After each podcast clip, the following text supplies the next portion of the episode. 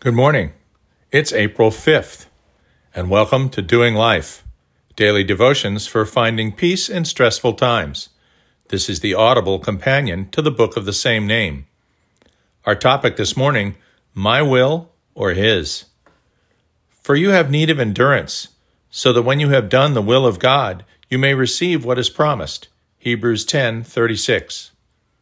There is a perception among many Christians that when we feel confident that our actions are consistent with the will of God, if we have listened and prayed, if we feel in our hearts that the Holy Spirit is, in fact, leading us in a certain direction, then the end result will be a great success.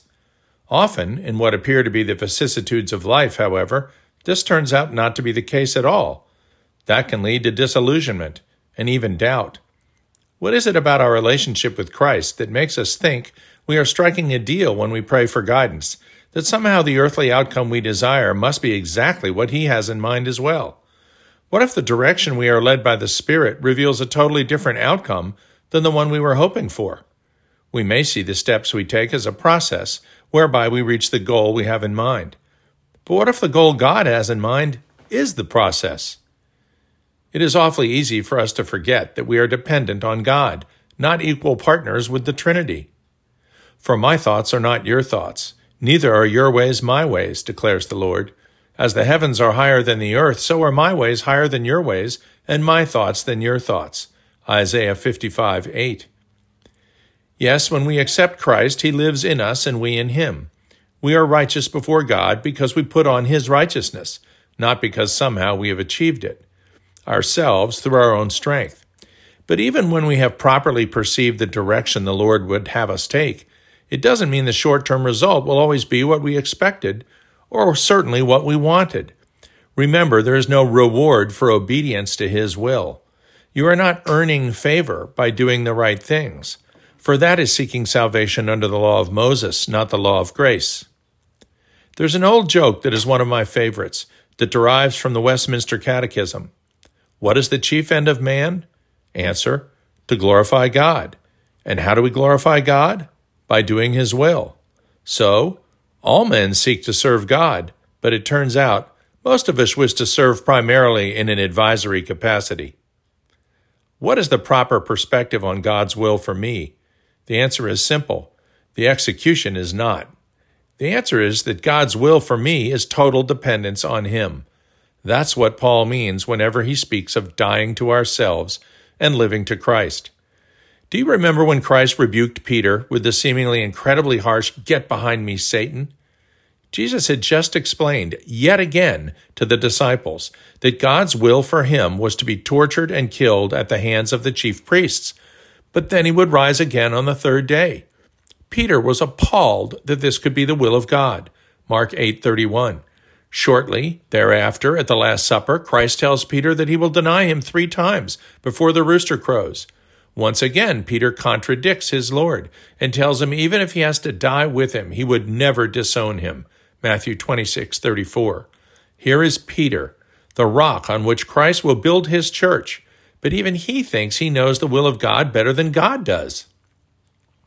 So there are two potential sources of error here. First, we misperceive the will of God. Second, we perceive it correctly, but are then shocked when the outcome is not what we had planned. In either case, there is a reason that Jesus sets the example in the garden when he prays for what he would prefer, but ends with, Not my will, Father, but yours. Whether we have inadvertently negotiated an outcome we desired in exchange for following the will of God, or we have mistaken our own will for His, our orientation of heart must always be the same total dependence on the Lord. Charles Spurgeon liked to put it this way if we can stay calm, faithful, and clear headed in the midst of life's rough patches, then the goal of God's purpose is being accomplished in us. We glorify God in the process, not in the outcome. What the world sees and envies is the manner in which the Christian handles the adversities in life, not the whether he succeeds in a worldly sense. What people think of as preparation, God may well see as the goal itself. Obedience to God should have nothing to do with an earthly goal for us. Obedience to God is exactly what Christ told us it is, the way we show our love for Him. John 14, 15.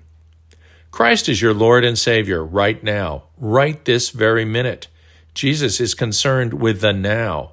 Loving God, loving our neighbor is the moment by moment obedience that we need to pay attention to. We should have no concern for the immediate outcome of our obedience in worldly terms.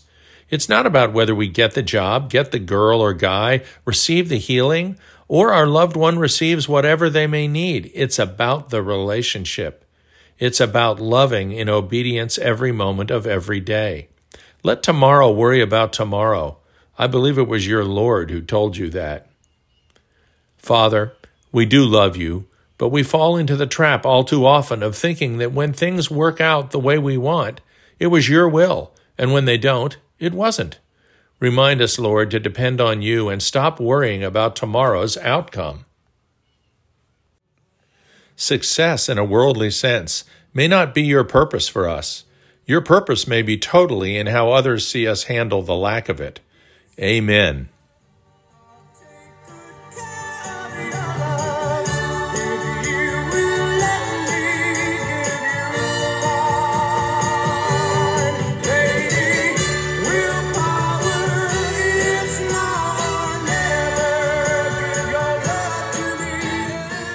We'll see you tomorrow.